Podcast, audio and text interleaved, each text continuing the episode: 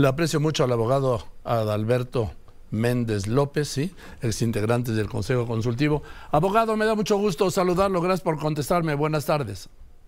Joaquín, ¿qué tal? Muy buenas tardes a ti y a todo tu auditorio. A ver, leí la carta puntual y la publiqué. ¿Por qué renunciaron? Mira, es un, es un proceso que, digamos, tenemos que hablarlo de manera digamos, en todo este tiempo que estuvimos en el Consejo. Desde el año 2022, tú recordarás, y, las, y, nos están escuchando, que el Consejo hizo distintos pronunciamientos sobre algunas decisiones que estaba tomando la Comisión Nacional, con las cuales nosotros no estábamos de acuerdo por el impacto que tenía justamente en los derechos humanos de la ciudadanía.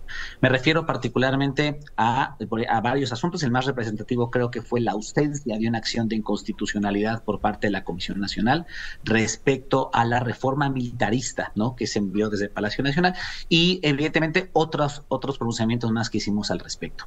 Habíamos tratado de funcionar como una especie de contrapeso hacia adentro de la propia comisión, tratando de balancear ¿no? esta visión que nosotros no entendemos de comisión y un poco los estándares internacionales que debieran primar.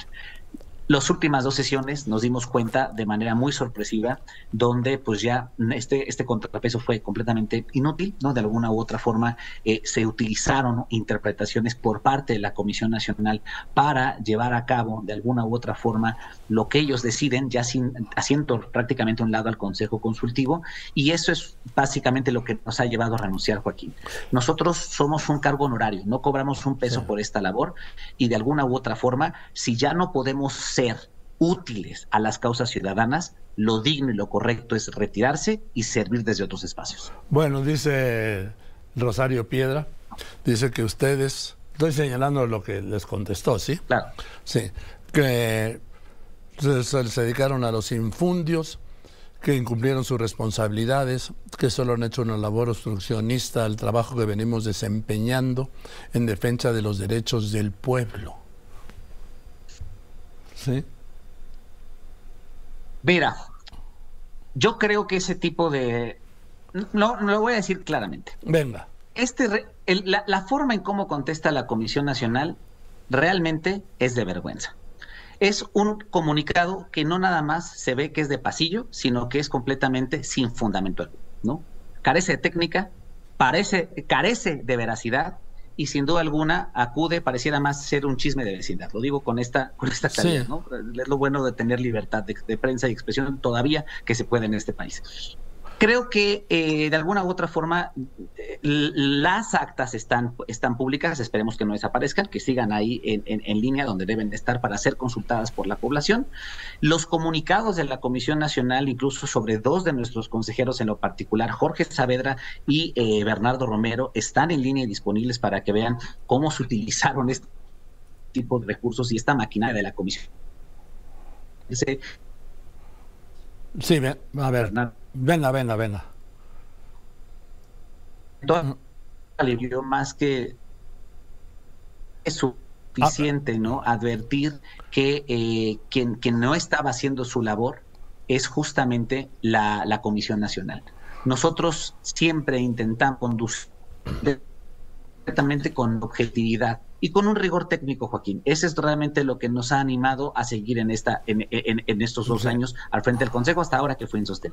Ahora, me dice también aquí, lejos de aconsejar u opinar acorde a su mandato, estos seis consejeros pretendían rebasar sus funciones legales, imponiendo sus puntos de vista y denostando todo el trabajo de la comisión, del que eran informados puntualmente mes con mes. ¿Esto es cierto?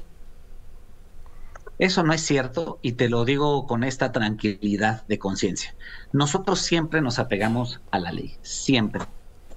Y lo que sí es cierto, y creo que es hasta una torpeza ese comunicado porque también lo reconoce, ella nos lo dijo claramente, que ella no estaba obligada a escucharnos, que ella estaba únicamente obligada a darnos el espacio para que comentáramos. Lo dice tal cual. Entonces, creo que lejos de defenderse, solita se echa más tierra, porque al final del día, e, ella lo dice claramente, ella nunca estuvo en, en, apertura de escucharnos y en apertura un poco de escuchar a un consejo que de alguna u otra manera no somos ningunos improvisados, Joaquín. Entonces, tenemos una trayectoria propia, una trayectoria bastante, bastante correcta y creo que bastante destacable. Entonces, realmente, en este sentido, que ella no quiere escuchar un consejo consultivo, la que...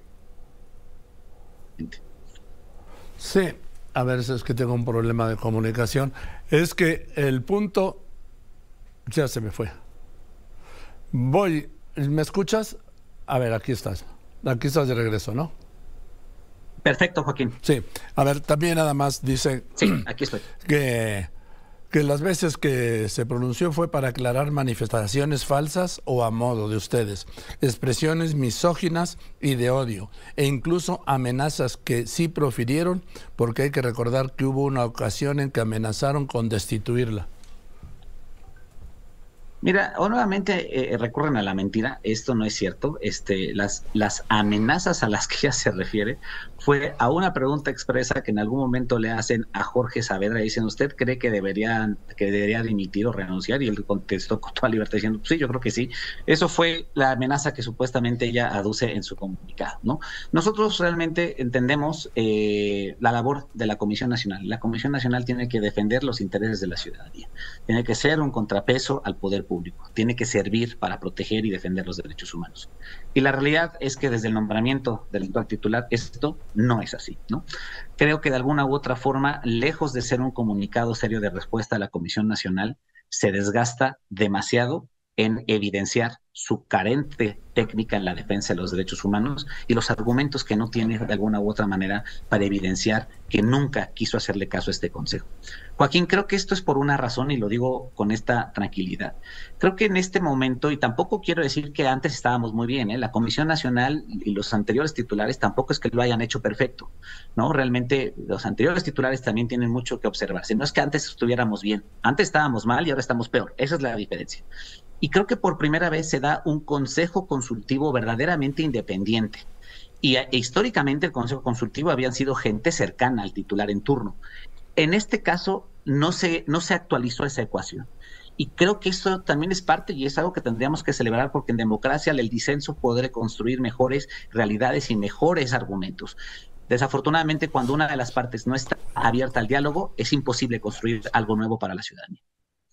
Eh, pues gracias, muchas gracias, te aprecio mucho, Adalberto Méndez López, por esta respuesta y entiendo que los tiempos, en los tiempos estelares de la 4T, tenemos una Comisión Nacional de los Derechos Humanos más inclinada a defender los derechos del régimen que los humanos. Gracias. Gracias. Saludos al auditorio. Gracias, muchas gracias. Le decía Adalberto Méndez López, ex integrante del Consejo Consultivo de la CNDH.